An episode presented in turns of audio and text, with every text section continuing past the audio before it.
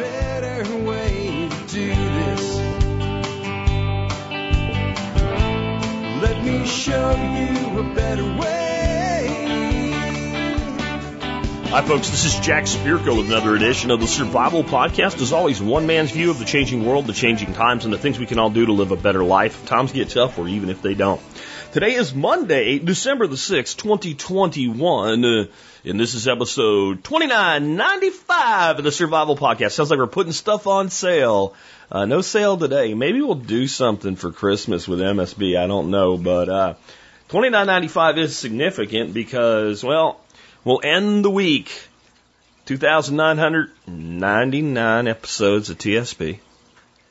And that means Monday next week, unless meteor falls on my head or something, we will hit episode 3000. I think it's a pretty big landmark event. Today's podcast will be a live stream, at least the heart of it. This part you're hearing now is my intro added onto it for you. Uh, but we are doing live streams generally two to four a week now of the shows we'll have at least part of them done uh, as a live stream. The expert panel ones will, I don't know that they'll ever be live stream, but it would be kind of cool someday to set up like an expert council agreement where certain number of council members show up and we do kind of a live stream expert council. But the normal expert council shows that are in response to your questions, uh, I don't know that we can we can do that. Uh, but I got some ideas. Maybe someday we'll do one. But if you're like Jack, I want to I want to actually catch one of these dadgone live streams that you do. Well, I'll, I'll tell you a couple things you can do. One, follow me on social media and real social media, MeWe, Flote, Gab, Telegram. And you'll probably get an announcement with enough time ahead of it to, to be able to, to, to make a live stream. The other thing you can do, make sure you are subscribed to and have alerts turned on to my YouTube channel. Uh, because YouTube does a pretty good job of saying, hey, this person you follow that you hit the alert for is live streaming now right? So that would be another thing that you could do. Uh, and get on the email list. Usually, not always, but usually, I either send out an announcement about a pending live stream the day before in the Daily Mail, or I hit up like I did today with a little, hey, heads up, we're going to be doing one in two hours. So those are all ways that you can get and make sure that you're on the live streams here. Let's talk about uh, what we're going to talk about today. We're going to talk about um, the recent shakeout with um, crypto. What's going on there? Why the bottom seems to fall out, and why I'm buying the F and dip.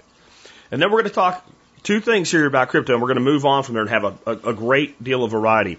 We're going to talk about the Bitcoin City coming to El Salvador and the leftist FUD about renewable energy uh, not working it is creating. Like, this is amazing to me. The people who have advocated for renewable energy are actually now opposed to renewable energy because, well, it, it, it leads to Bitcoin. I'm going to explain something about this. I think it's really important to understand. And a lot of this I'll borrow from Michael Saylor. I've got some questions from the audience. Um, one is on pre-prepping meat for sous vide in your freezer, and I'll give you some thoughts on that. Uh, it's been asked a lot about colder than normal winter, if I agree with that. I do. But I also think that that can be taken way out of context. And I'm going to use what happened in this winter uh, in Texas to explain that. This was not a hard, last winter was not a hard winter. It was a mild winter with one major extreme 10 day event in the middle of it. It, it, and it, you got to really look at things differently when you start looking at kind of the macro effect of weather and climate versus individual weather events. Um, I'm going to talk quite a bit about strategic relocation and tell you, I think Texas and Florida, right now, we should be bringing people to our states, those two states in particular. And I'm going to talk about the Southeast over to the Gulf Coast in general being kind of the place that I think the new revolution will be fought economically um, in, in ways that I don't think maybe we were even talking about a few years ago. And we have COVID to thank for it. What the hell's a Vent Grand or Evergrande? I'm sorry, Evergrande. It's a thing. It's in China. It's not a disease, but it is a problem that may spread way faster than any virus. And I'm going to tell you why you should care about it today, what it really means. And I'm going to end with a question. Should I start running my live streams again on Facebook? Should I? I don't know.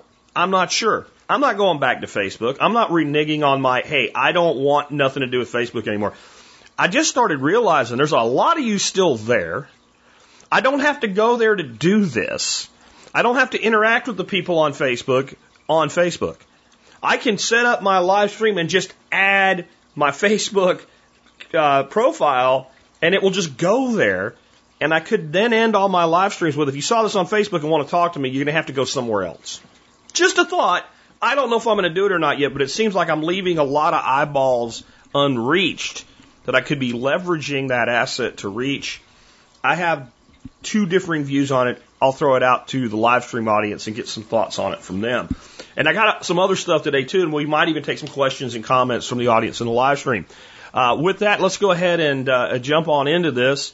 And uh, let me tell you about our two sponsors today before we do. JM Bullion is our sponsor today, number one today.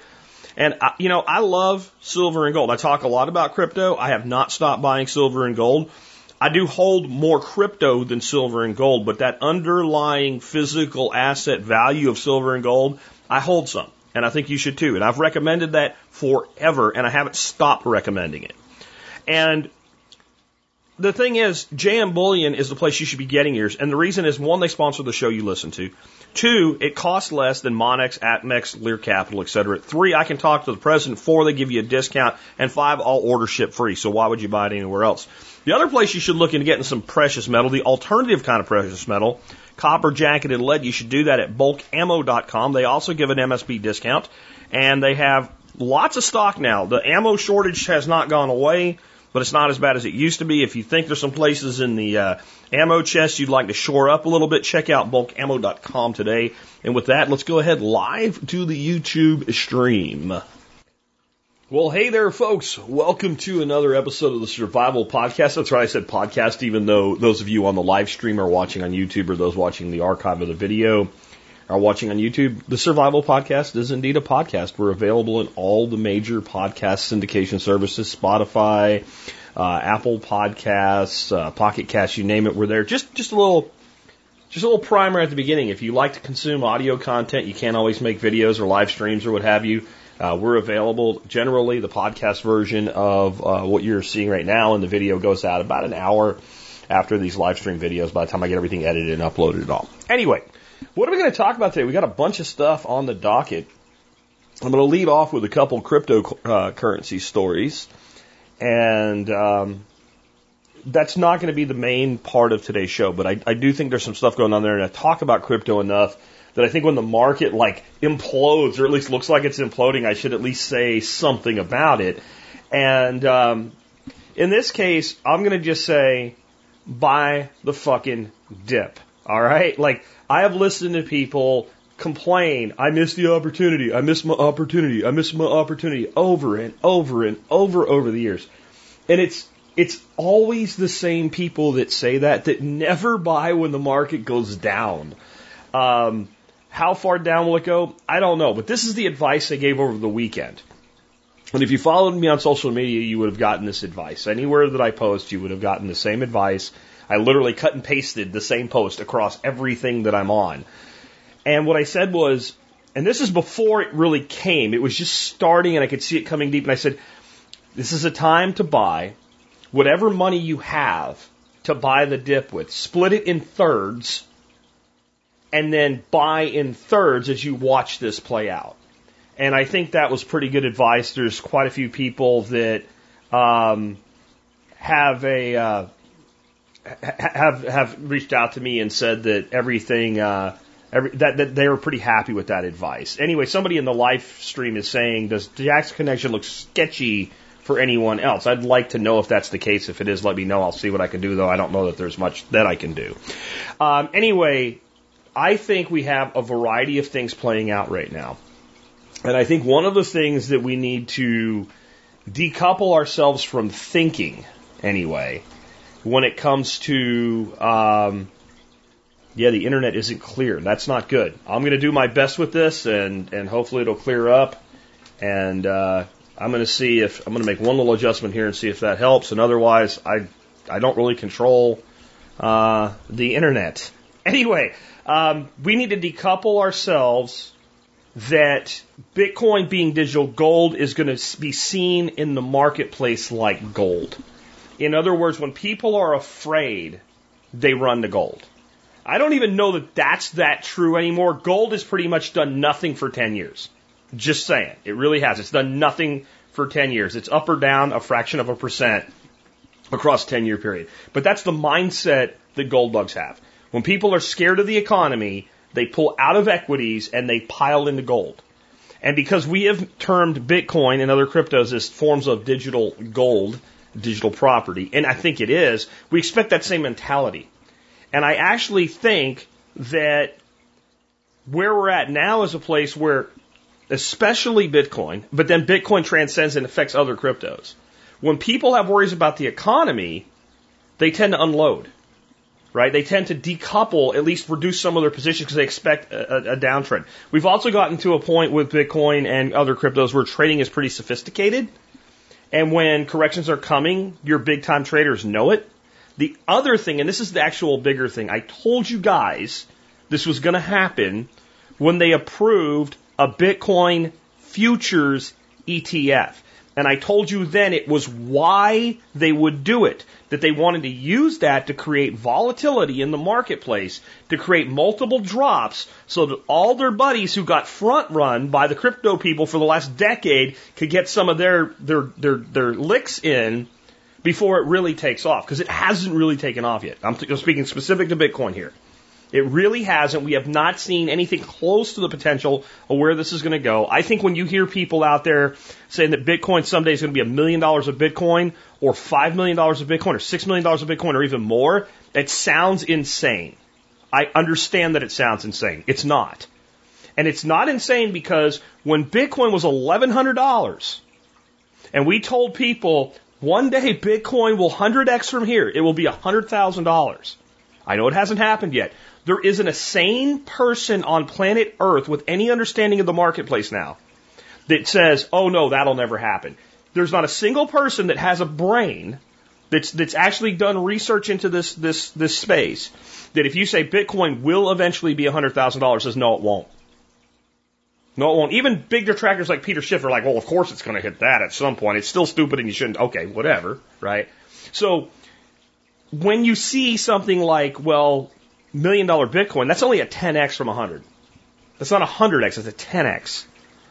And so if you think about the kind of money that's being thrown around now in the space, what does that mean to the person that can literally go in and buy a hundred or a thousand or two thousand or five thousand Bitcoin? And how much more can they buy if they can suppress these interim shorts? So we've got, and some other stuff going on. There's a big macroeconomic thing we'll finish up with today going on in China um, there's some other things, the Omicron. And here's what, you know, this even came out from JP Morgan. They're like, we're not worried about Omicron. Don't care. Nonsense. Literally, it is moronic. They didn't say that, but it was kind of how the, the tone of the brief that came out of JP Morgan read. What they said is, we're concerned about how government's going to react to it. So, people in crypto are concerned with that too.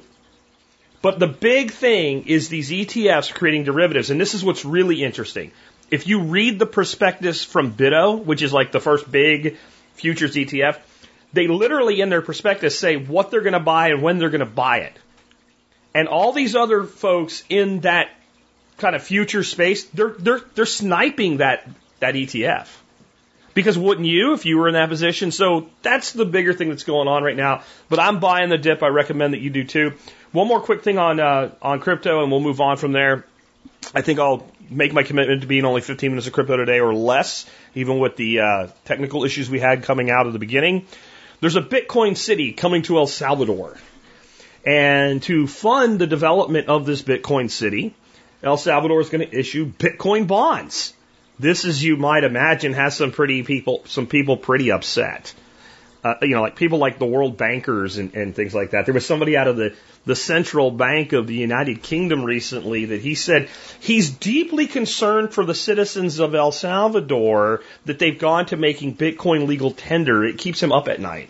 Because you know, you know, central bankers from the EU and the UK and the United States, they've always really, really been deeply concerned about the citizens of El Salvador, right? No, they're concerned about their world order being turned upside down on its head. Now, you would think, though, that the ecologists of the world, all the people that claim to want clean and free energy, would be like, you know what, developing a city that's powered by volcanic geothermal energy, good. No, they don't like it. Uh, an ecologist, and there's a link in the uh, the show notes that you can get to uh, later on that goes to the article. An ecologist from El Salvador said it's going to still be more expensive than oil. We'll get to that, but if you're an ecologist don't you want us to spend more money on renewable energy? Wouldn't you think that's the way it was? And then there was somebody that they interviewed from the like global, you know, geothermal organization. She said, well, if he's promising energy in six months, then that's not going to happen. I don't think anybody promised anything in six months. He's building a freaking city, you freaking pea-brained idiots. But what I actually think makes this really interesting for discussion really interesting for discussion. It's something that I've picked up over and over again in interviews with Michael Saylor. And he keeps talking about the crypto rails. So was Bitcoin expensive to get all this mining equipment in space, all these data centers, all this stuff up to speed? Was it expensive? Yes. Was it then expensive to build the layer two solution that we call Lightning? Yes. What are those? Those are the rails. And now what does it cost to move a billion dollars across the planet in a few minutes. It's very cheap. And if you, if you look at it as rails and you think about it in the conventional sense of rails, how expensive was it to put railroads connecting from the East Coast to the West Coast of the United States compared to having like Pony Express riders hand stuff off or sending a stagecoach across? How much more expensive was it to build the rails? A thousand times, a hundred thousand times more expensive to build the rails than take the existing infrastructure of horses and people and the wheel and send stuff across the country. However, once the rails were built, how much less expensive and how much more efficient was it to move people and product by rail across the country? And you almost can't come up with a number. It's like a hundred million times cheaper and a hundred million times less expensive because you can't say, well, you know, moving this one item from Philadelphia to San Francisco and then say, well, the cost of doing that, but a person taking it on horseback is X and the price of putting it on a train and getting it there is Y. You can't even do the comparison that way. You have to use calculus, not arithmetic. Okay? Because how many how many more of this thing can you transport at the same time than doing it with a horse and buggy? That's what you have to look at as the total cost. So when we look at anything being built that's being enabled by cryptocurrency, specifically Bitcoin, what is the value of the thing in the end versus the cost of building the infrastructure? And this is what I've been talking about for months now. Bitcoin is generational wealth. Bitcoin encourages seven generational thinking. You look at the buildings that we built in Manhattan, right? We built in where New York City is today, which is a crumbling mess we'll talk about in a bit now. But those buildings, and you say, could you build that building today? And the answer is no. I'm talking like the ornate churches that have the literal whole church is a mass of sculpture and the artisan work that had to go into building that. We built that when gold was money. Because gold was the governor of the government. And we had to think long term when you were investing generational wealth into a thing. So the thing had to be there. Think of the, you know, despite the fire, the Cathedral of Notre Dame. Can we build that today? They can't even fix it today, let alone build it. How are they able to build things hundreds and hundreds of years ago that are still useful today, and we can't build them today. We can. We have the engineering, the technology, the equipment, the machinery. We have the wrong money. So when I look at what they're doing with geothermal energy, it's not, we're building a power plant to mine Bitcoin. That's not what they're doing. They're building a city to run off geothermal energy, and Bitcoin is the enabler because we can put miners in there, because we can participate in this massive network, we can afford to develop something that otherwise we could not that will give us a thousand years of energy. So is it expensive to build city sized infrastructure? Period. Yes. Is it more expensive if you're going to power that city on geothermal energy, even partially, versus a natural gas or oil power plant? Yeah. But is the total cost more? This isn't a wind turbine that we're going to throw the freaking blades away in 10 years, right? This is, this is drilling into the, the heated core of the earth and sucking endless energy for 10 generations or more. Because once we have that done, the real technology is how we harness it. And when that, when that technology gets better, we don't have to do the whole thing over again. You just upgrade the technology.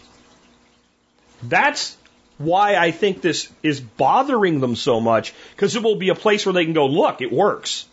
And I don't think most of the people that claim to want to save the planet, that claim Bitcoin's boiling the oceans or other bullshit like that, actually want solutions. They like problems because problems enable division and division enables power.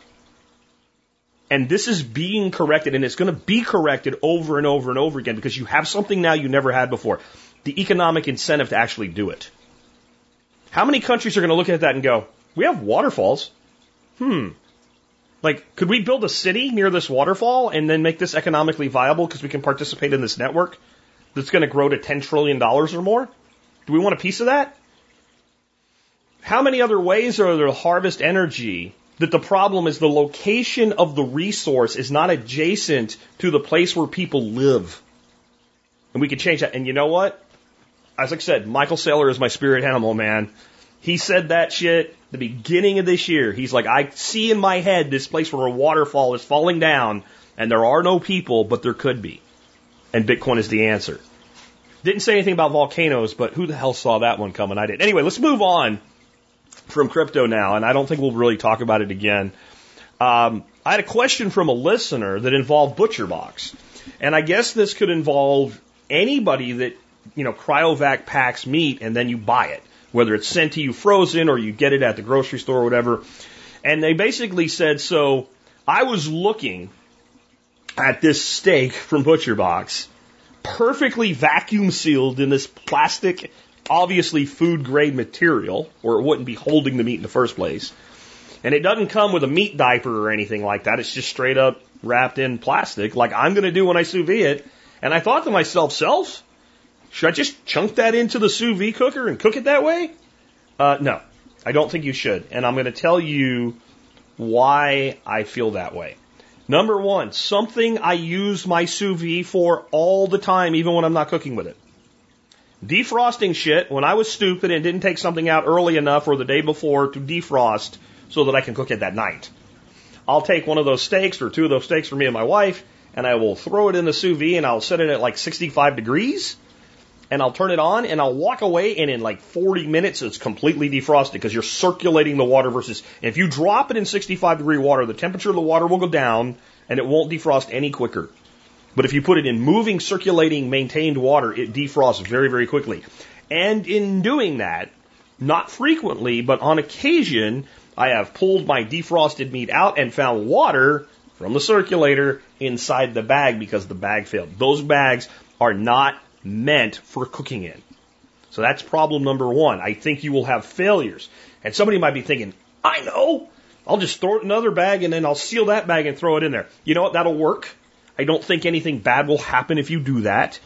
I don't know that you've saved anything by doing that other than opening the bag. And here's my biggest problem with this. What seasoning have you applied to the meat? And I don't care if you don't use rubs. I, I make my own rubs up. I have different ways. I want like something I want to really bring garlic to or whatever. But even if you're like, I don't really do rubs or whatever, if you cook steak without salting it, you're wrong. And so salt, I think, needs to be part of the equation to get the best result. So if nothing else, you want to season it. And then I did, this will sound like sacrilege a little bit here for a second.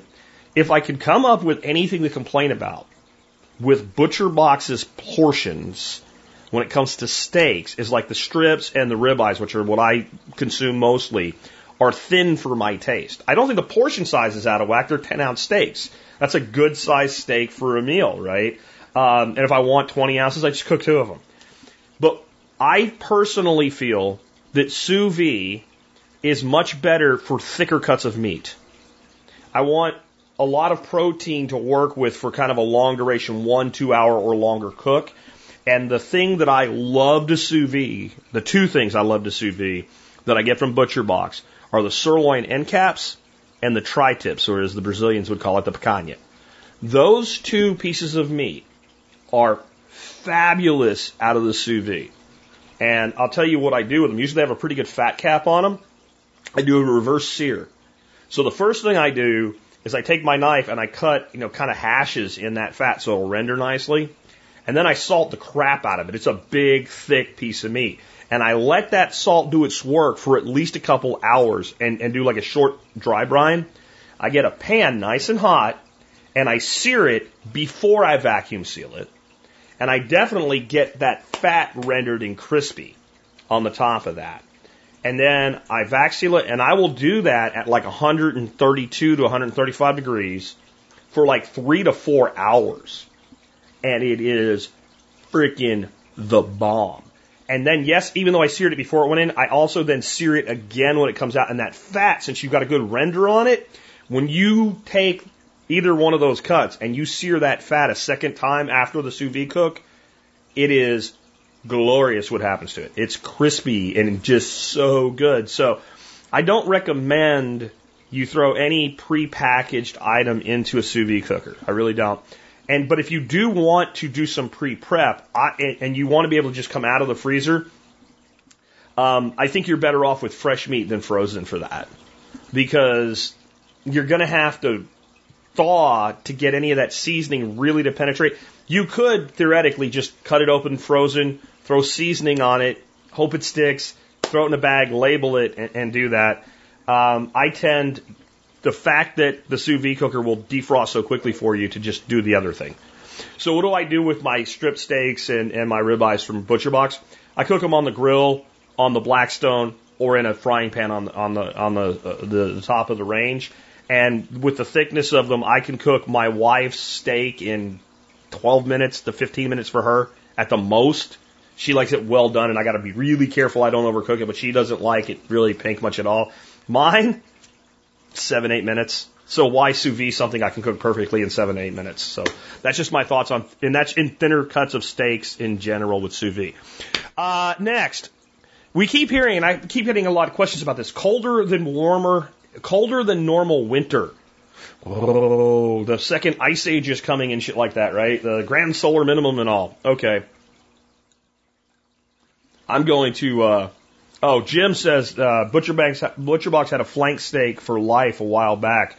I did that too. It was a hundred bucks, and you get a, like a pound and three quarter flank steak forever. That was a good deal. I definitely added that on. I have added so much. It, you always watch Butcher Box for opportunities to stack like lifetime member deals.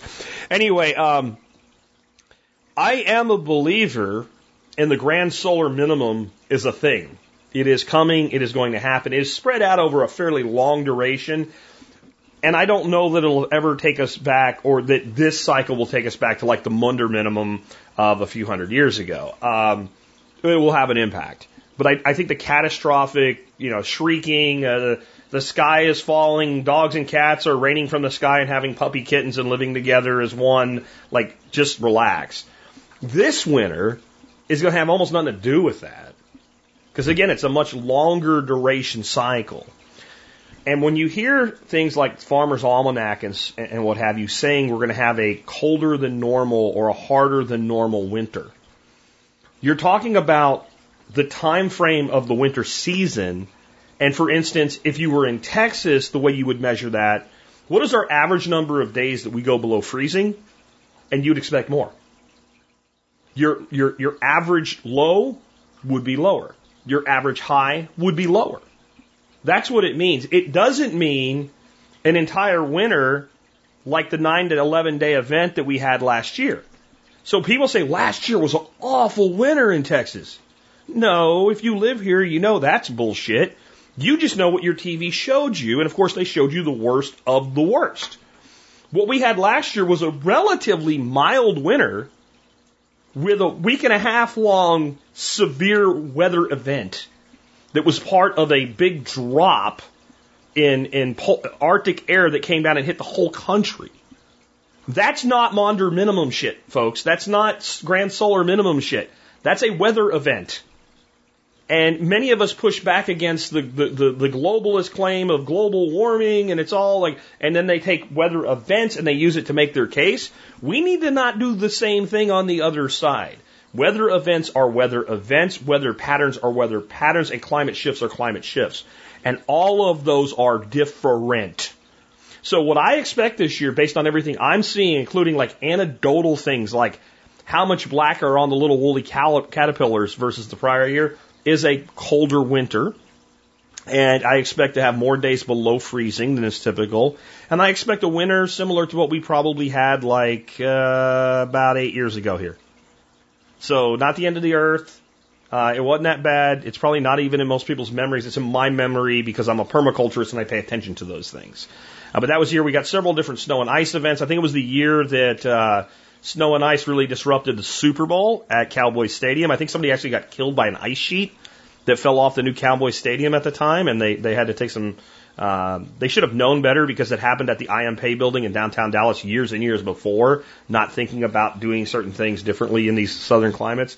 Um, but yeah, I, I, I wouldn't I wouldn't get out of whack about this. But what you may also have and we've been very lucky for, I'd say, the past seven years here in Texas. Even when we had that big hit, our average last frost date, like how late in the year do you get that last freeze?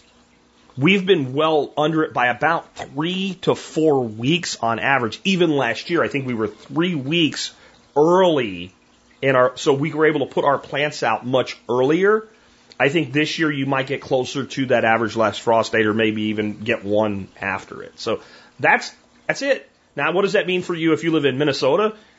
It's going to be colder than it normally is and your balls are going to freeze a little bit worse than they usually do. Okay. That's, that's it for this year.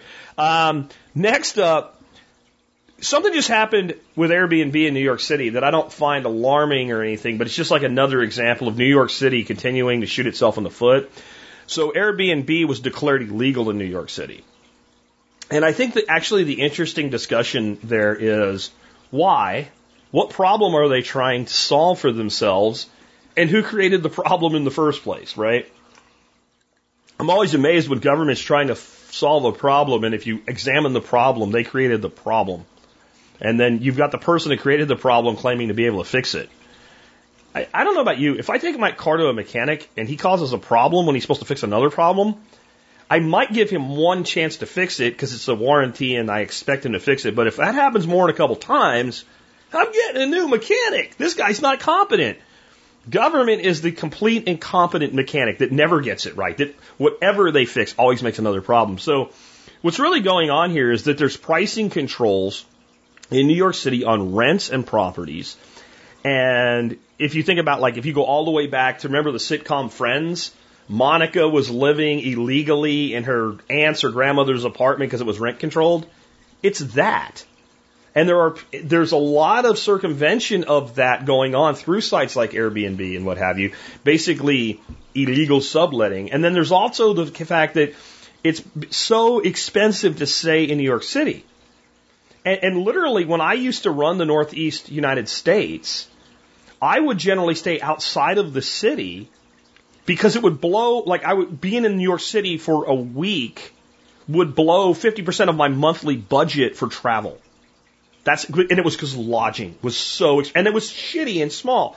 So what you have now is Airbnb. I can go there, get somebody's little apartment, and it'll cost me less than staying in a hotel. Well, the government's like, well, you know, what's in it for us? We, we don't get our hotel tax. So Upgrade wants his money. So what they're doing is they're pushing that out, and now you're going to a position where I think it's 29 days. You can still do Airbnb, but it has to be 29 days. You can't go there for a weekend or whatever. But New York City is really in a suicidal mode right now, and if you live there, you need to get out. We're going to talk about getting out, period, in, in just a minute.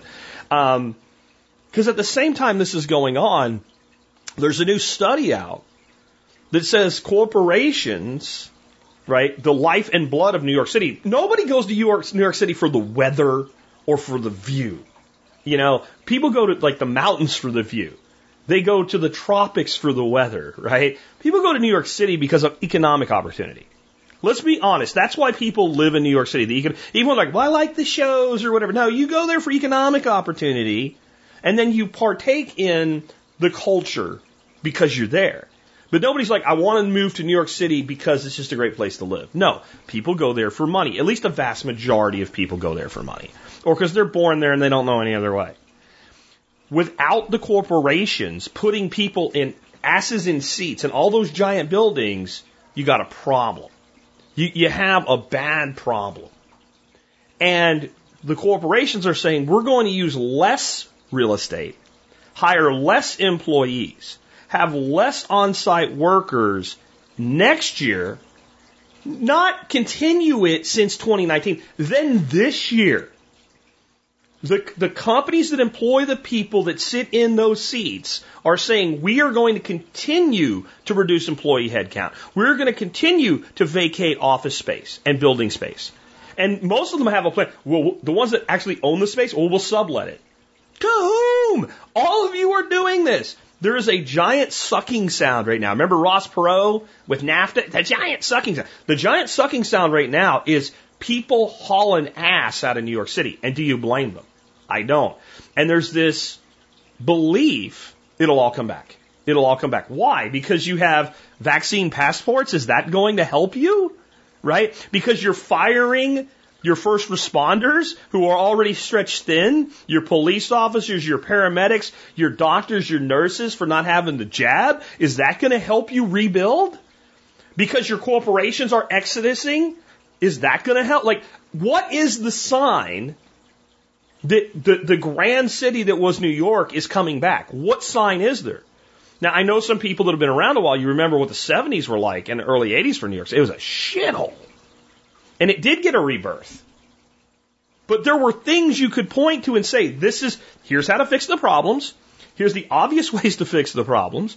Here's a pathway to fixing the problems. And otherwise, the fundamentals made sense because it was a global commerce center. And by the way, we didn't live in a world where people could telecommute back then. We didn't live in a world where most business can be done without being face to face back then. Not with the efficiency that it can be done today. And so being in a place that was a hub was really, really important. Not so much anymore. So they continue to shoot themselves in the foot. Uh, Iowa Farm Boy says he used to visit New York City, but not since they went all dictatorship. I agree. I actually enjoyed, despite some of my comments, I enjoyed being in the city. I used to stay when I would when I would work the city. I would stay in Rye, New York, and there was a train I could get on, and it was like in less than 20 minutes I could walk out of Grand Central, and it made it made sense. It saved money. Uh, but the big thing it did was when the day for me to leave, I took that train up to Rye and boom, I was across the bridge and gone. I didn't have to go through Manhattan traffic or anything like that. But I used to enjoy it. The restaurants, especially, um, the ability to just walk out, you know, onto the street and wander a little bit and find something cool, like, yeah, it used to be a really cool place. It's destroying itself. It's destroying itself. And I, I recommend that people get out. Um, and there's more problems coming. And I'm going to move this up before I talk. I want to finish up today talking about getting the hell out of tyrannical places and considering highly Florida and Texas, honestly. Um, but I want to bring this one up.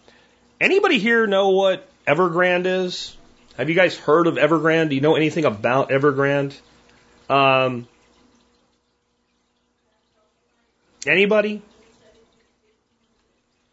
I'm not seeing anything in the comments. I know there is kind of a, a delay. Evergrande is a company based in China. And they deal in real estate bonds that provide funding for real estate development. And um, they're insolvent. No one is using that word but I would think when like you have a payment to your bondholders due for 117 million dollars, and you put out on your telegram and through a tweet, we can't pay. I, I don't know another word other than insolvent. So you're like, Jack, so what? So some real estate corporation that does bonds in China is insolvent. So what? Oh no, fine friends. This is an interconnected world we live in, and this is big shit. This story should be on Fox News, CNN, MSNBC, and certainly the business versions thereof, right? Fox Business and uh, MSDNC's, uh, you know, would have a second channel. It's all about stocks and everything. Like this should be major news. Remember 2008 for the United States? and the subprime lending mess, but there was so much else that was not just subprime.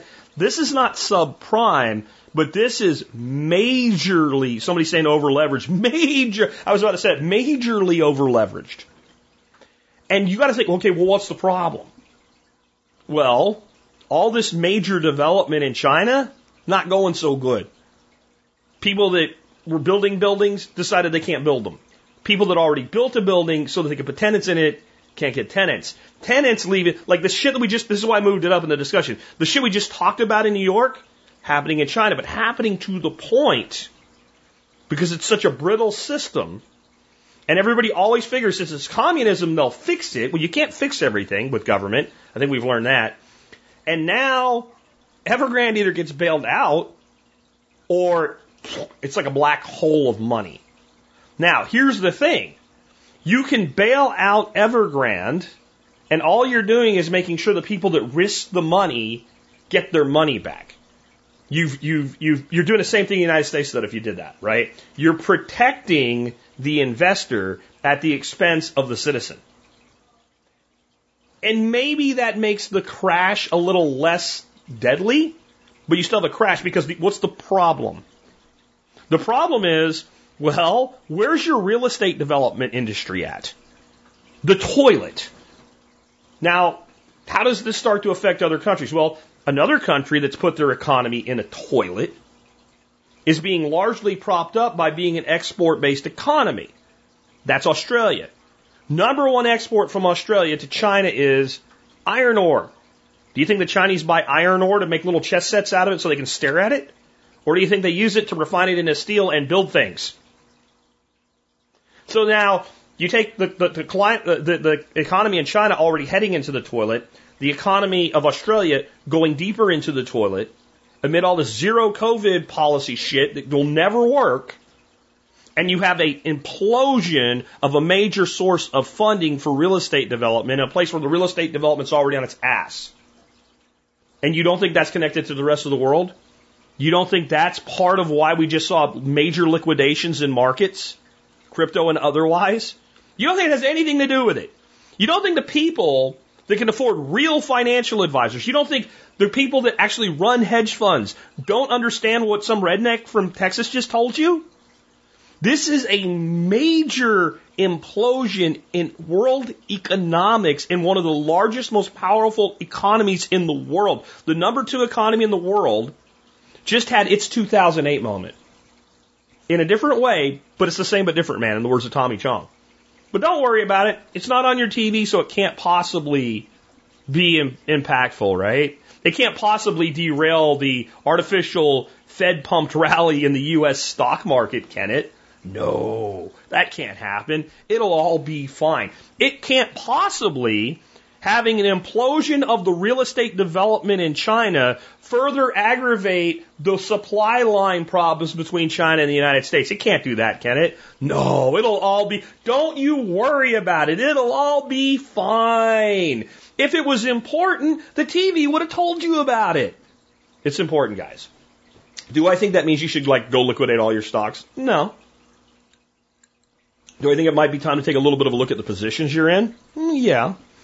Do I think that if you see something coming that's going to create a downtrend and you're fully invested, might it be time to pick some particular things that you might liquidate so that you can be an opportunity buyer on a dip, not just in crypto?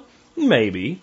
I just think above all, pay attention to it because this is a cancer.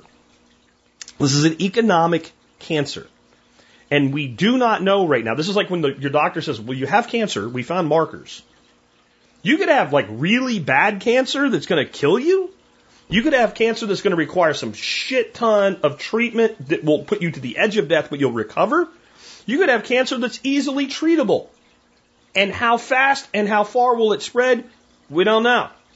But this is a cancer and it needs to be seen that way. On cancer, the biggest cancer existing in the United States today is the politicizing of a disease pandemic. This is the biggest cancer we have. And it's not the, the problem isn't the illness. The problem isn't the survival rate or lack of survival or any of that. The problem is 100% driven by government when it comes to the way that it most affects the most people. You can't have something that has a 99 plus percent survival rate and have it affect more people from a standpoint of the infection than when you have like entire economies shut down. Like there's not even an argument there. The government is the problem in this situation for the largest majority of people.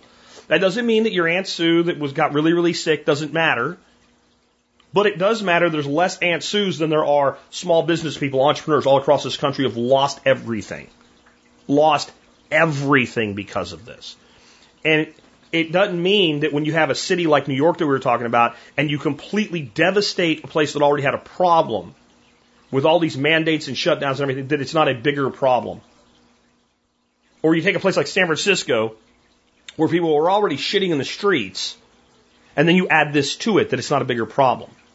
And you take some of the major economic engines of the United States, and you cripple them at a time of global economic downturn, and then you add things like China's recent cancer to the equation.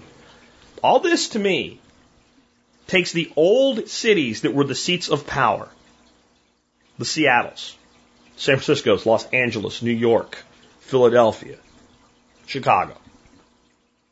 I just gave you the biggest seats of economic power in our country for the last easily 50 years. And already fallen long before the rest, Detroit. If you took those cities 50 years ago and you said to somebody, Do you want on a piece of all of them? Yeah. Today, not so much. Everything's moving, and it's moving. When I say moving, I'm talking about physically moving. It's moving toward liberty, and this is the scary part if we don't do our part in this. It doesn't matter if the, the entity itself is for liberty, it moves toward liberty because it's in the entity's interest.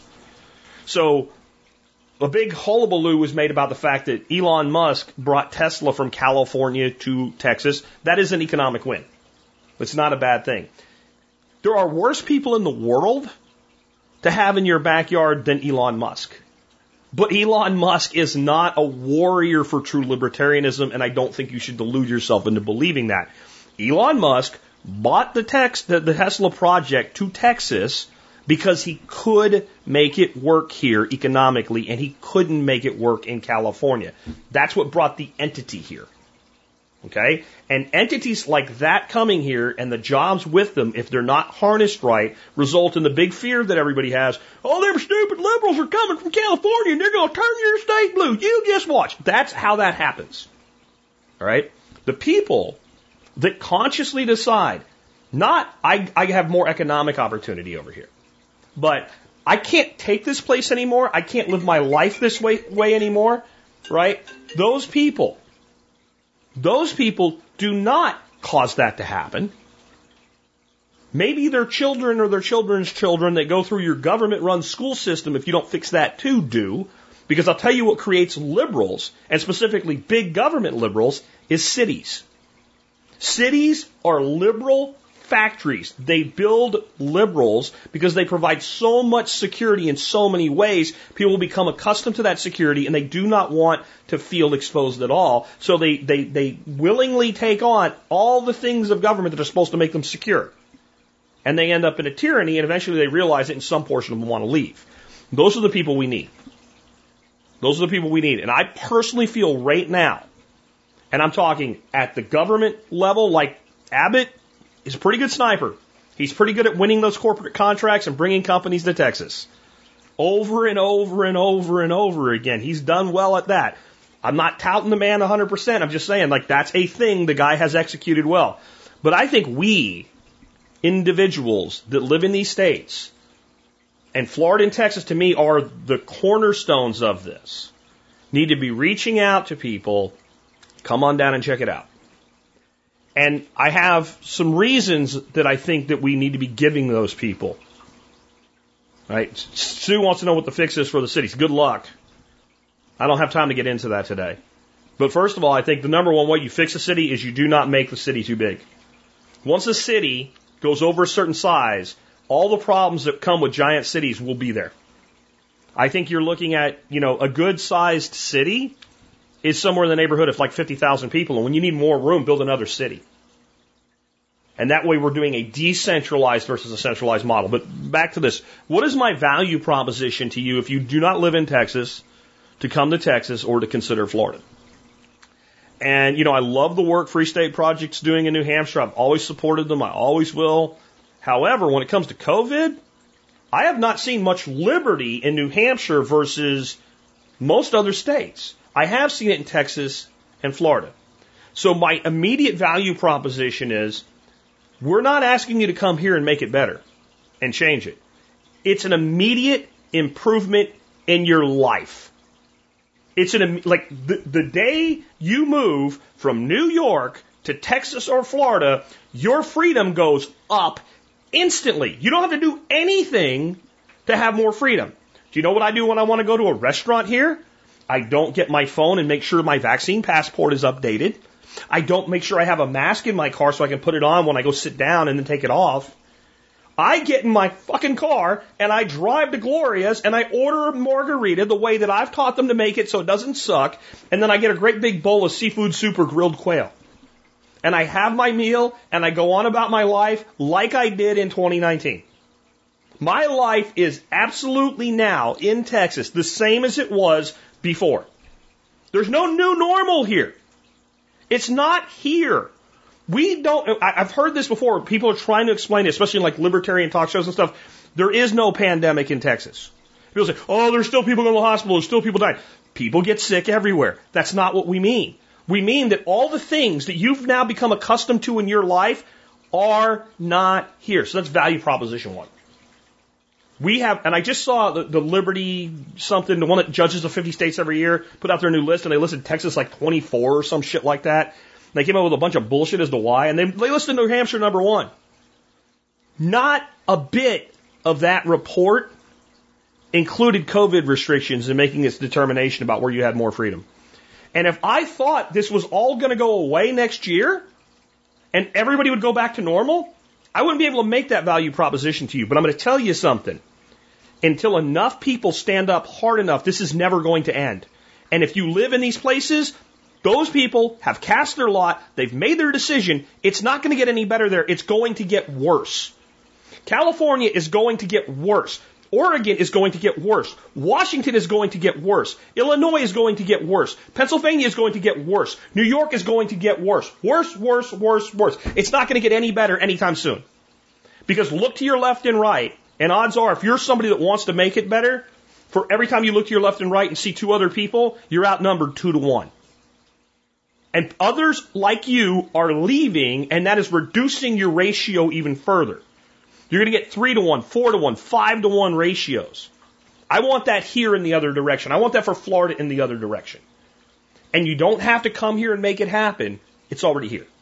That's value proposition one. Value proposition two, economic opportunity. People that tell me they can make more money in New York than they can in Texas, I'm like, first of all, how much more? And if you don't have an exact number, you don't know. You haven't even begun to figure it out yet. You have no idea. You're just assuming that. But a lot of times you will see a salary is higher, but what's the cost of living differential? You can buy a great house in Texas for $200,000. Not what you could have done five years ago, because we've had so many people move in, but it depends. If you're clever about where you work and how you work, you don't have to live in these giant subdivisions. And once you move out just a little bit, that value ratio goes really high, really, really quick. What, what's this? What's the income tax in the state of New York? What, what does it cost you for every dollar you earn back to New York to have the privilege of living in New York? We don't have a state income tax. What is the real opportunity? Like, how many of all those jobs that are available in New York can you get without being shot up with something you maybe don't want in your life? There are some sectors here we're not perfect. There's some hospitals and things like that with doctors and nurses having to make that decision. But I know plenty of healthcare workers that are unjabbed and staying that way and they still have their jobs. There is there is ton of economic opportunity that ties right back into that first liberty opportunity. The next is the value of not losing what we have. This is less for you to come here and more for my fellow Texans and Floridians, right? We have a pretty strong position. I don't want to lose it. And those entities like Tesla are going to bring California employees in because they need a job. And we need to counter that two to one minimum. Two to one minimum. We need to be the strongholds that do not yield for a minute. And that's as much about how people vote as it is about how people act. Because I'm going to tell you, before Wheels, that's my nickname for Abbott, if it was okay for Stephen Hawking on the Big Bang Theory, it shouldn't be offensive to him. Um, long before he said, hey, the masking stuff's done, plenty of people were walking around in and out of stores, no mask. I have pictures of myself from the height of the pandemic in Target walking around, little videos I put up and all. No mask. Somebody say, hey, sir, can you put your mask on? Uh, no. It was the fact that people refused to comply that led to the government deciding that we didn't need to comply anymore and that they would just take it all away. And the longer it went, the more people refused to comply. And that's the case of people leading government versus government leading people, which is how it's supposed to be.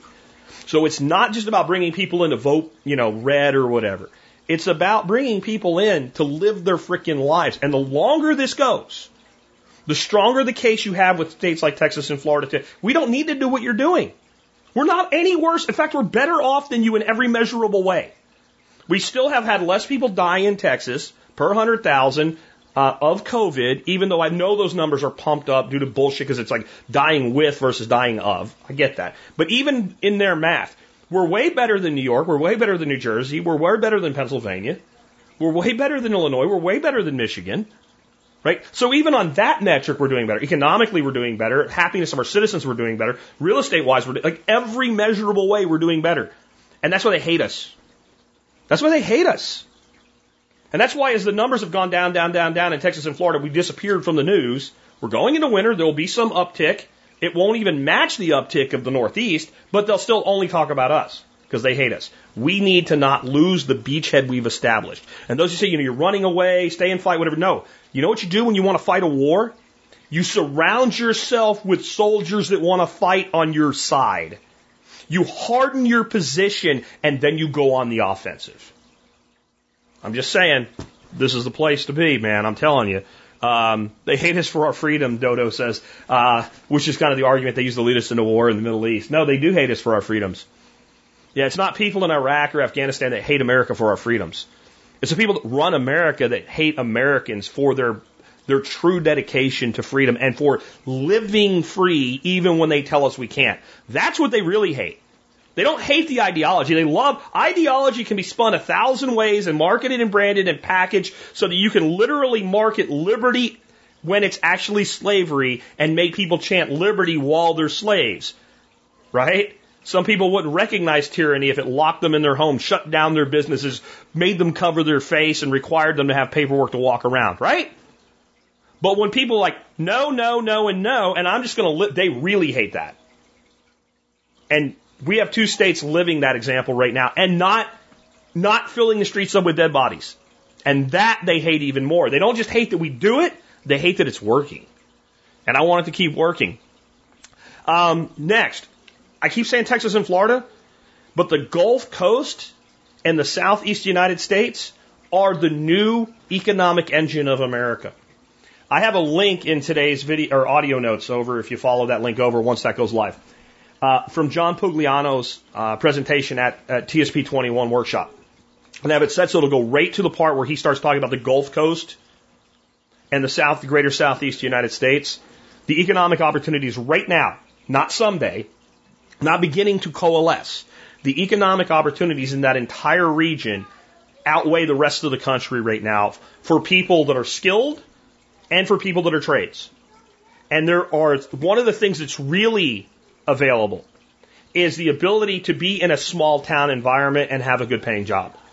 And I won't get into specifics, but you, if you just, if you watch that presentation and you start examining jobs available and the places that you want to be, I'm going to tell you there's more opportunity in the southeastern United States and I, in the whole Gulf, Gulf Coast region, so Florida over to Texas, than you can possibly imagine. And tons of it's not, you know, Houston, Dallas, Atlanta, Jacksonville, right? Like there's tons of opportunity in rural to semi-rural areas. And it's continuing to develop. And some of the construction that went on on the Texas Gulf Coast is mind blowing. And these are places that are not right in Houston. You know, again, they're, they're, they're places where you can buy a nice place, be 30 minutes away from the beach, and have a good paying job. And that is really available and it's growing. And you want to be, if you want to be economically viable in any skill or trade, you want to be in a growth environment. And where do you think all these people that are leaving these shitholes are going? Right? They're not, I mean, Wyoming's a fine place to live, but they're not going to Wyoming in large numbers. They're going to Tennessee, they're going to Florida, they're going to Alabama, they're going to Texas. And that's growth. And again, some of that is liberty minded people, and some of that is just chasing money. And you got to bring the liberty minded people to outweigh the ones just chasing money. The good news, though, is, especially for Texas and Florida, when you go to a place that doesn't do all this bullshit, no matter how much Karenism you bring with you, once you live that way for a while, you're like, well, wait a minute. Huh. Because what I've noticed is the mask Karens in Texas that walk around wearing a mask or drive their car wearing a mask, those are the people that kept doing it after no one was required to. Their numbers are dwindling. I used to go out and I'd walk through a parking lot going to my favorite restaurant or whatever, and I'd see, you know, a dozen people out of several hundred. Now I see like two.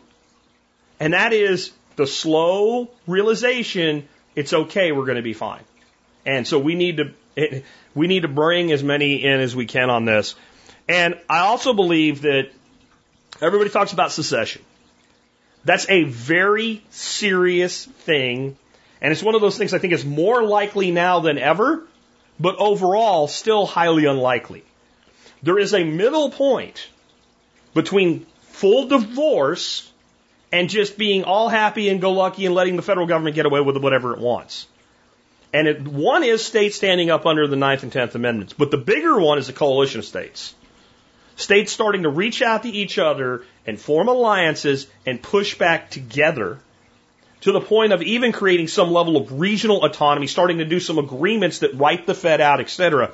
If that ever happens, the leaders of that will be Texas and Florida, and there's no way that you can't understand why.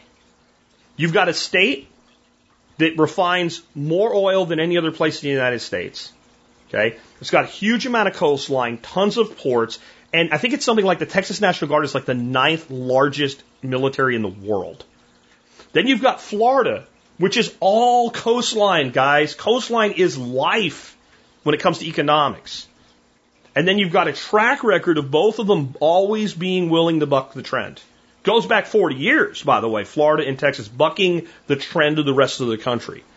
So we really, really need to recognize what we have in that greater southeast region, Texas over to Florida, and as far north as makes sense.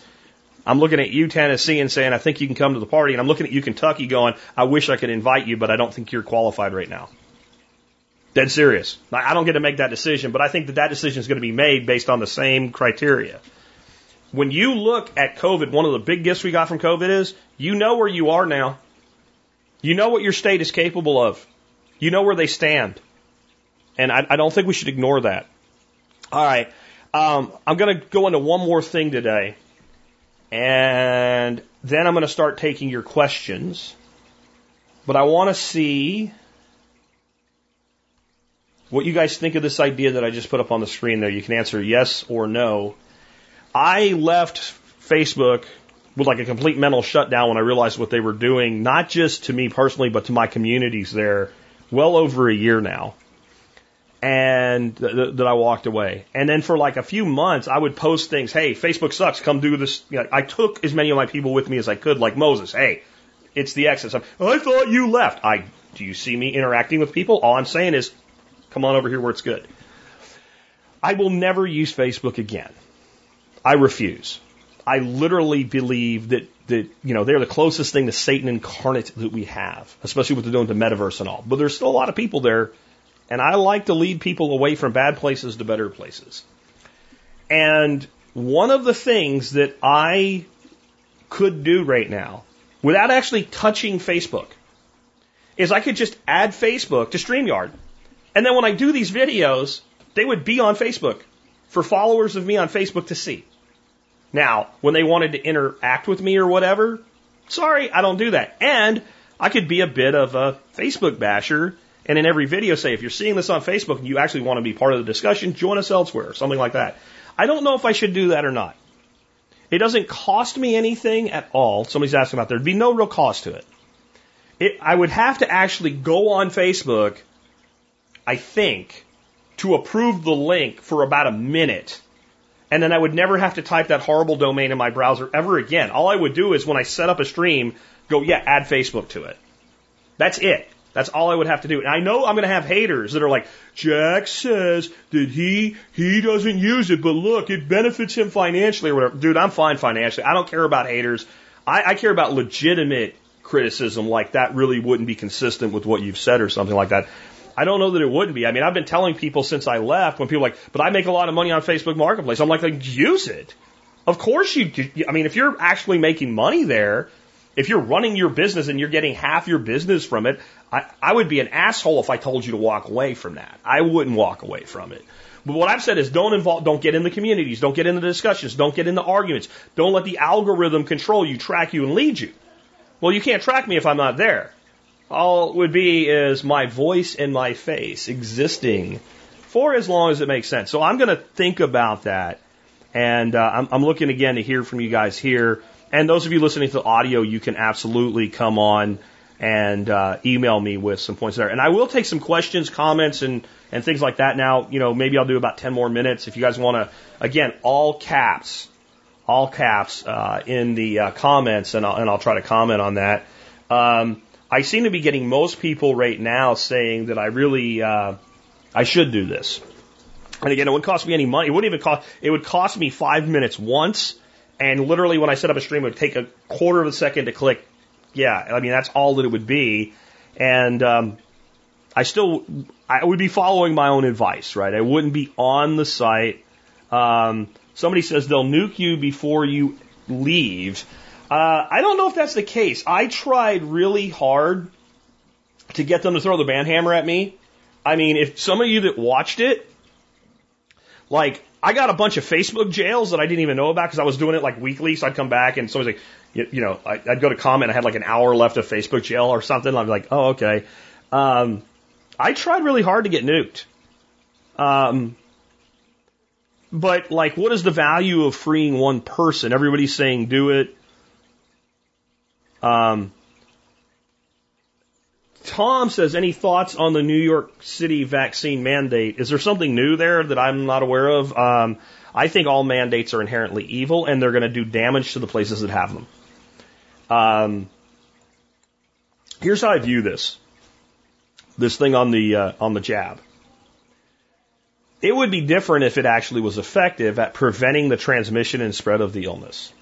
I've had people tell me no, no, no, no, you know, vaccines work. I think if you don't think the tetanus vaccine works, you're not a student of history. I don't think if you don't, if you don't think that the polio vaccine did anything to help rid the world of polio, that you're, you're in denial of reality. Smallpox as well. And I know that maybe they get more credit than they should, but they deserve a lot of credit.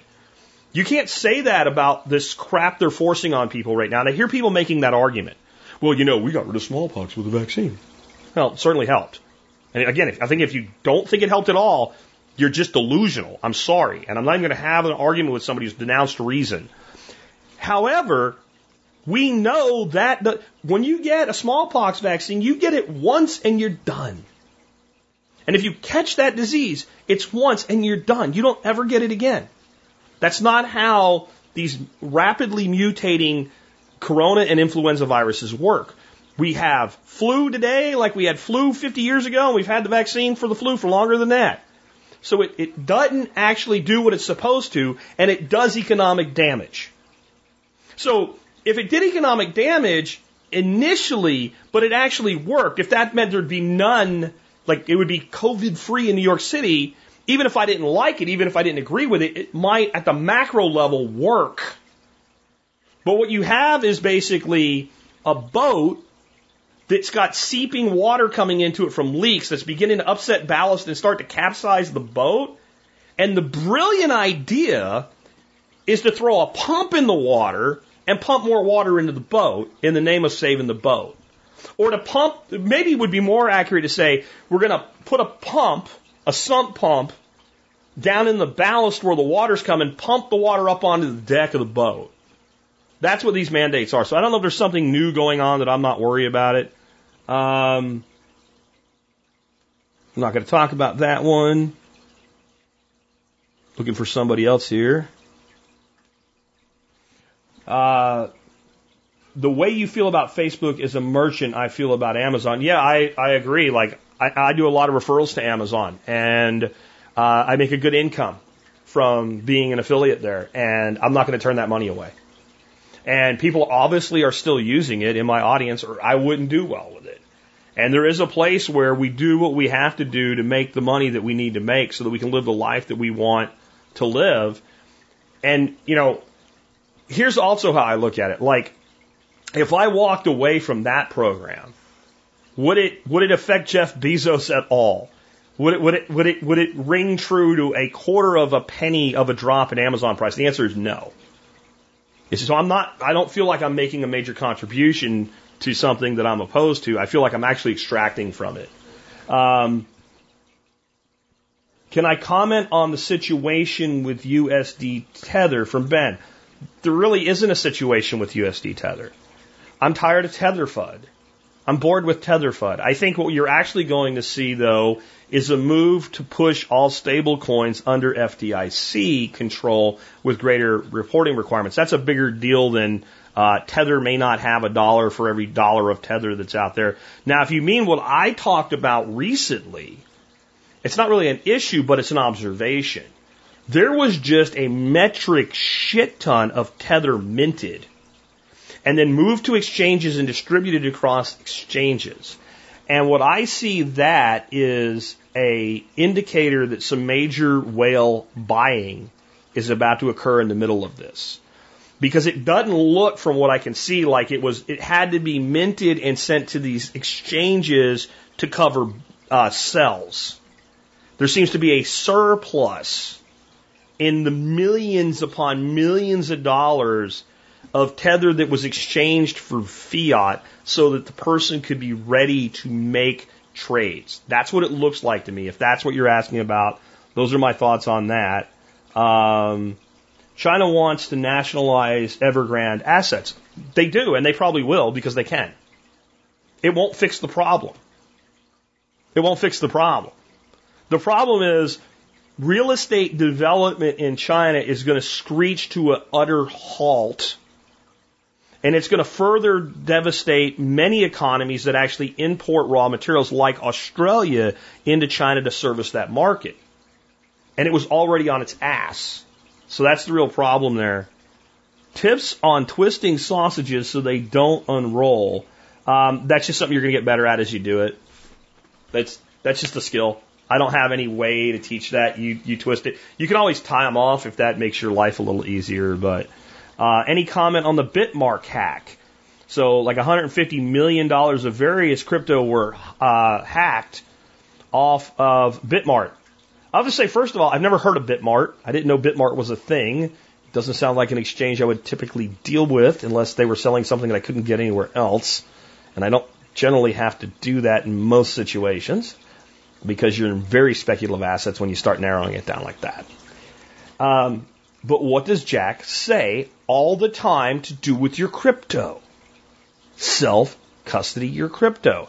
I will never, ever, ever be shocked, surprised, or concerned that a crypto exchange that's holding crypto on the behalf of others without those others controlling their keys gets hacked and gets some of that crypto extracted.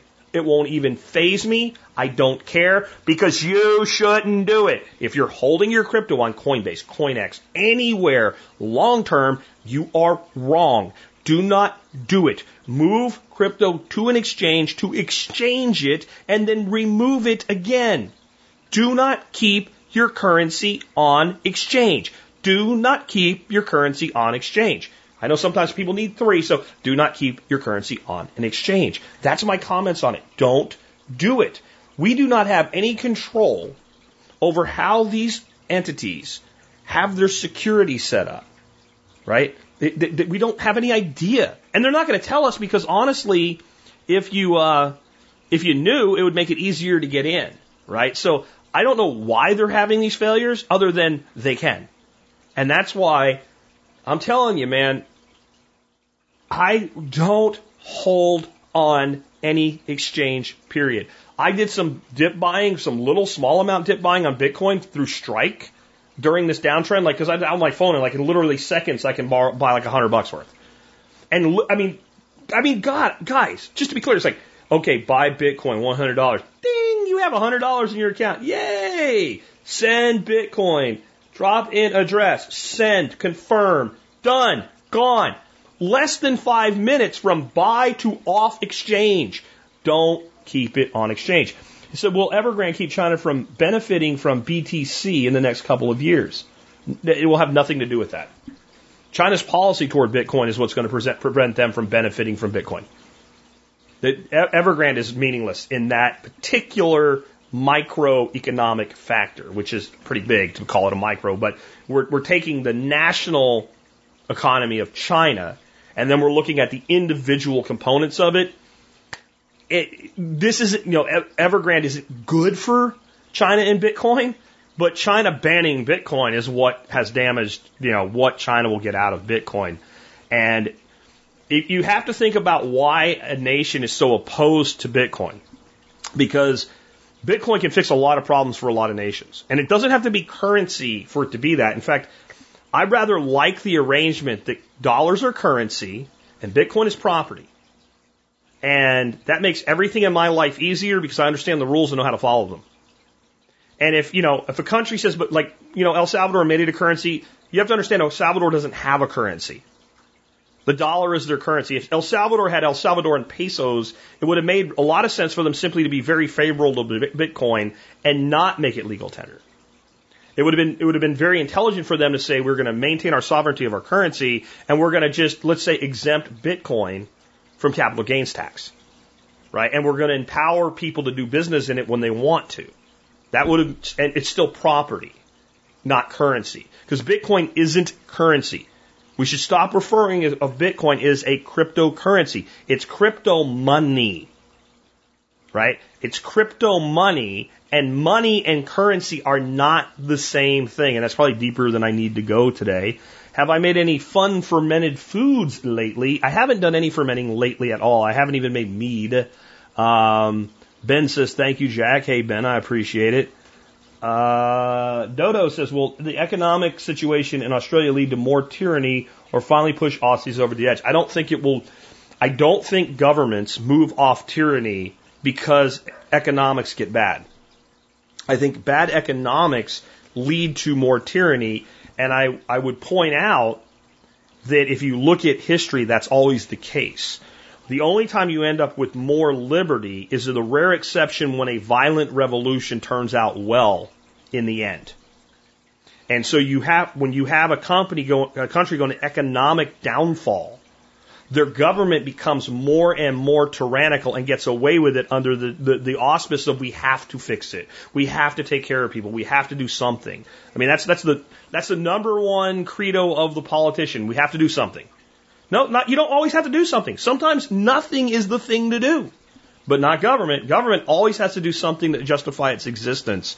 Um, and I think things in, in, in Australia are going to get dramatically worse. Um, the only upside, the only upside is that there is a democracy at play in Australia, and it's hard for me to believe that there won't be a major political revolution in Australia in their next election cycle. However, I won't be surprised if they don't. There are a lot of people who have really developed Stockholm uh, syndrome in this situation. And um, man, I, I, I don't know what to tell you. Um, it's it's it's a hard thing to forecast. I'm pretty good at forecasting the sentiment of the average Australian voter, and then there's always the the big risk. All of the politicians saying we'll fix it, we'll fix it, are lying again because politicians lie again over and over and over again. So you get this big flip, and yet the tyranny doesn't go away, or what comes off is the is the is the wrapper, not the box that's actually holding people in. I if, I had any advice for the average Australian, would be get out and don't go home until your country comes back to some level of sanity.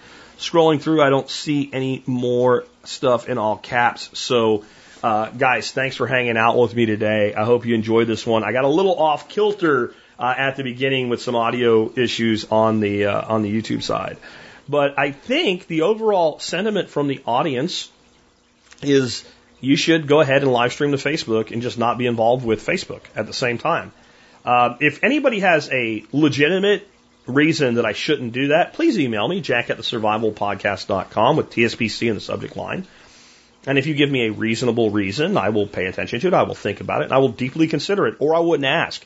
If you send me hate mail, it will go where it all goes. It's in a special folder called the deleted uh, folder, uh, and it will go away, and I won't ever pay attention to it or read it. As soon as I start reading something from someone that is just purely full of hatred, you have nothing to offer me. You have nothing. It's, it's it's not like, oh, screw you, I'm better than you. It's just literally you've, you're asking me for my energy and my time and my life force.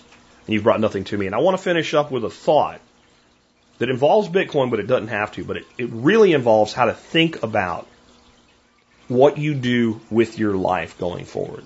I want you to think you set up yourself a wood shop. Because I'm, I'm thinking this way because I'm about to do this for my, my grandson. Eh, so he can learn to run a lathe, right? and to use, to use a wood lathe and to make cool things out of wood. And I want you to think you find this piece of wood, maybe it's worth a dollar. Maybe it would be sitting in a fire wood pile. Because I've seen some pretty cool things made from literally chunks of firewood. But you look at it, it just has certain things about it, certain aspects. You think it's going to have interesting grain or whatever. And you put that thing on a wood lathe and you turn it. And you'll spend hours on a, on a project sometimes. You put a couple, three, four hours of your life energy into this piece of wood that was worth less than a dollar a few hours ago. And something beautiful comes out of it. Maybe it's a bowl.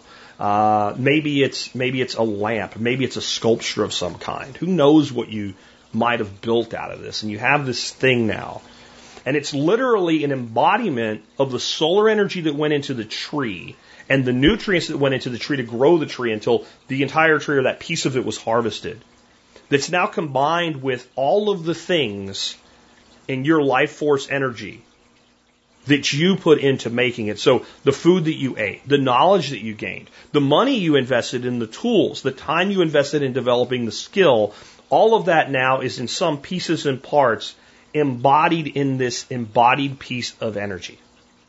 And now you have it and you can look at it and it can just be that or it can be a family heirloom. It can be something you hand down. But odds are if you do enough of it, you got to pay the bills. So you might take it and then you might transfer it.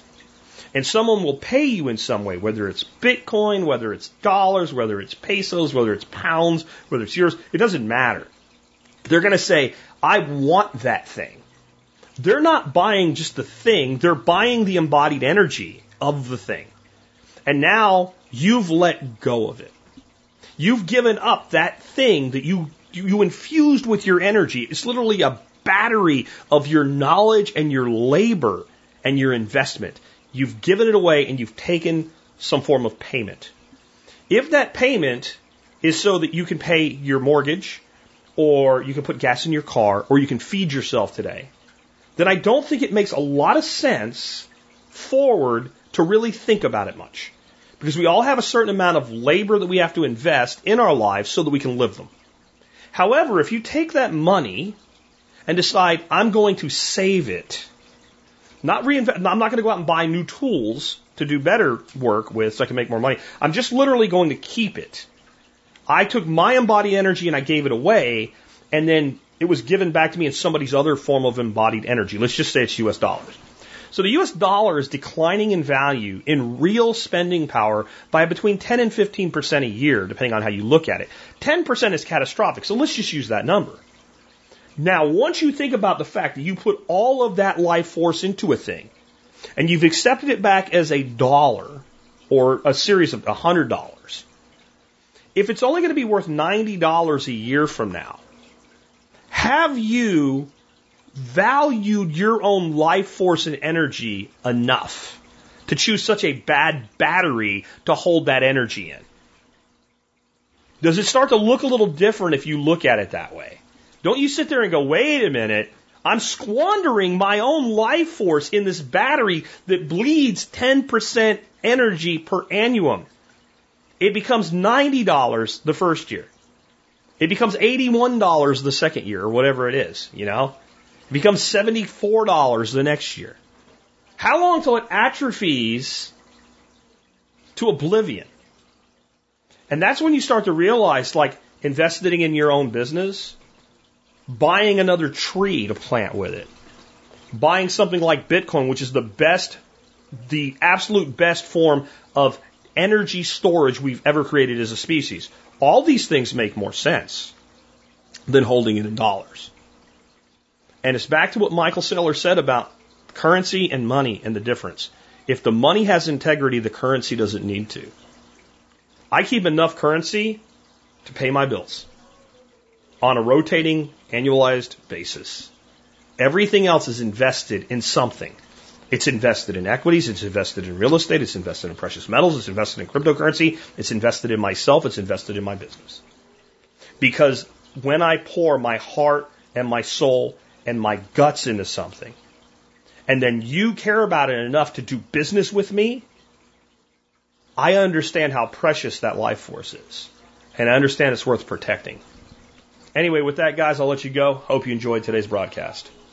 All right, guys, and with that, I want to go ahead and wrap things up. Uh, I uh, I hope you enjoyed today's show and the variety behind it. Again, I, I I thought about making it an Outback with Jack, but the damn winds are ripping through at about 35 miles an hour out there, so the wind noise uh, would have been a, uh, it would have been insufferable. So that's why we, we didn't do it as an Outback with Jack. We did it as an In the Office with Jack uh, live stream today. Again, remember, if you want to know about these live streams, get on social media, get on the Daily Mail, get on something. And we'll stay in touch with you and let you know when they're happening. But they happen most days. Friday's really early. The rest of the week somewhere between uh, 11ish Central to 12:30 Central, depending on who, what, where. Anyway, um, also wanted to let you guys know one of the ways you can support this show, of course, is become a member. Just go to survivalpodcast.com forward slash members to learn more. And you can do your online shopping at tspaz.com. If you do your online shopping at tspaz.com, just start there, T-S-P-A-Z, tspaz.com. No matter what you buy, you'll help us out. I have tons of stuff uh, reviewed. All of it's stuff I own, I use, and I buy again, or I wouldn't recommend it. But you're probably buying a lot of stuff for, you know, that time of year, you know, Christmas and what have you. And if you're going to do it anyway, why not do it through tspaz.com? Today's item of the day, though, probably, I'm not going to say isn't, but probably isn't going to be on most people's list of things to buy for Christmas. It just showed up today on a pricing alert, and I thought, yeah, I need to let people know about this with all the talk we've recently done about hydroponics. It's General Hydroponics liquid fertilizer uh, specifically, three things that come in a kit together Flora Grow, Flora Micro, and Flora Bloom. And the gallon size kit right now is marked down to 79 bucks. A couple of weeks ago it was $110. So you can see why it was enough of a pricing alert for me to notify you. Now, if you're doing large scale hydroponics and you're going to use a lot of fertilizer, I think you save enough money using Masterblend to learn how to use it, learn how to mix it, etc if you're going to build some sort of small indoor system to grow lettuce and herbs through the winter and then start plants in the spring, um, you really want to look at this because the ease of use factor is worth the price premium, especially when it's marked down like this.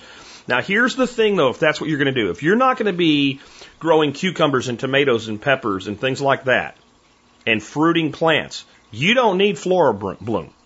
And you don't really need the Flora Micro either but it is a good little kick to have to up the micronutrients in your greens. So it's up to you. And they will do a little bit better with it.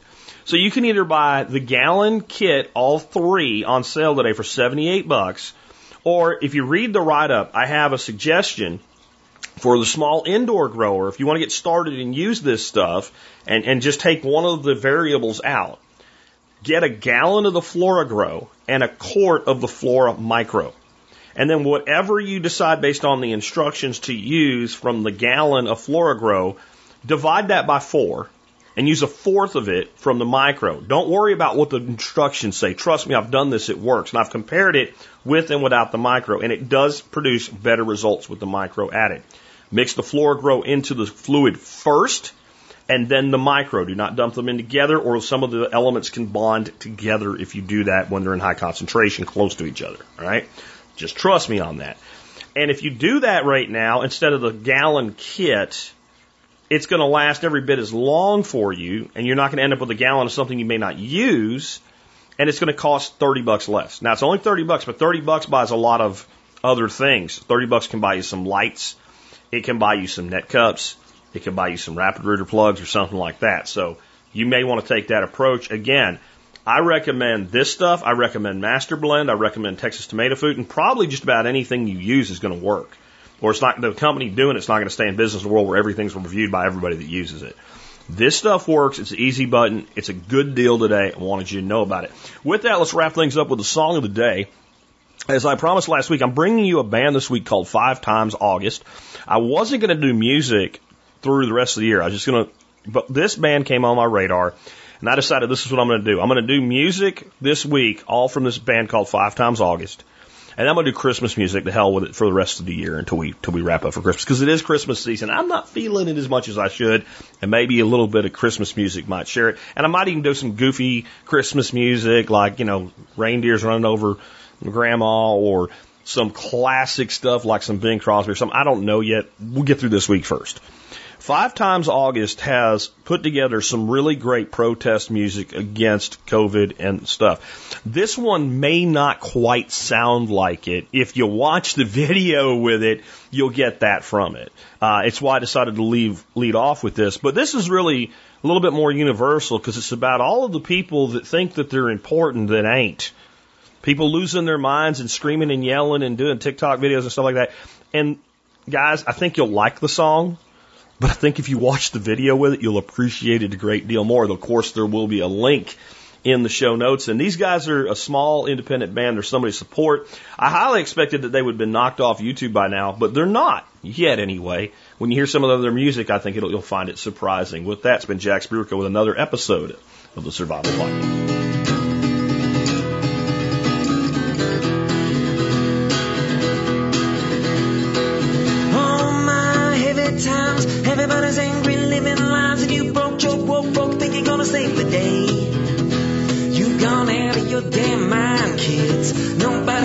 About what you say.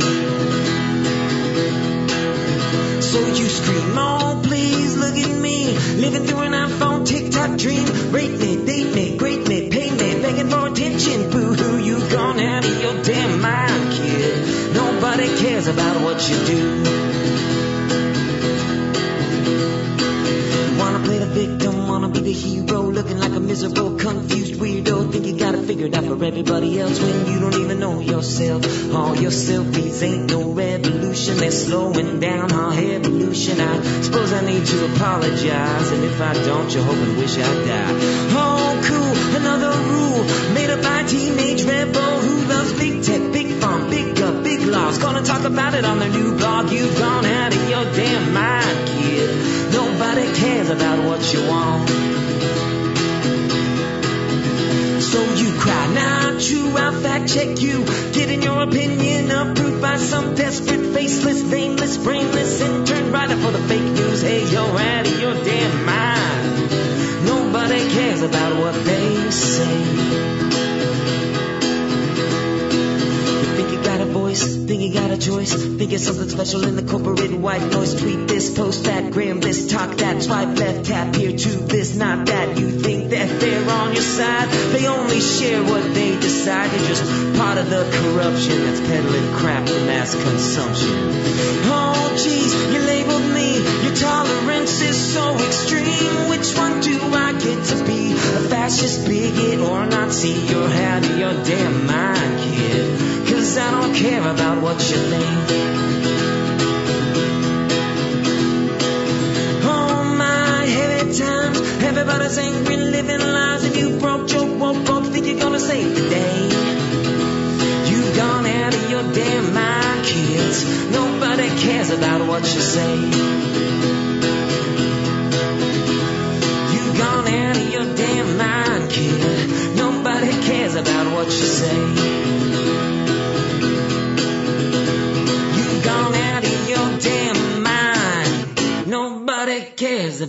What you say.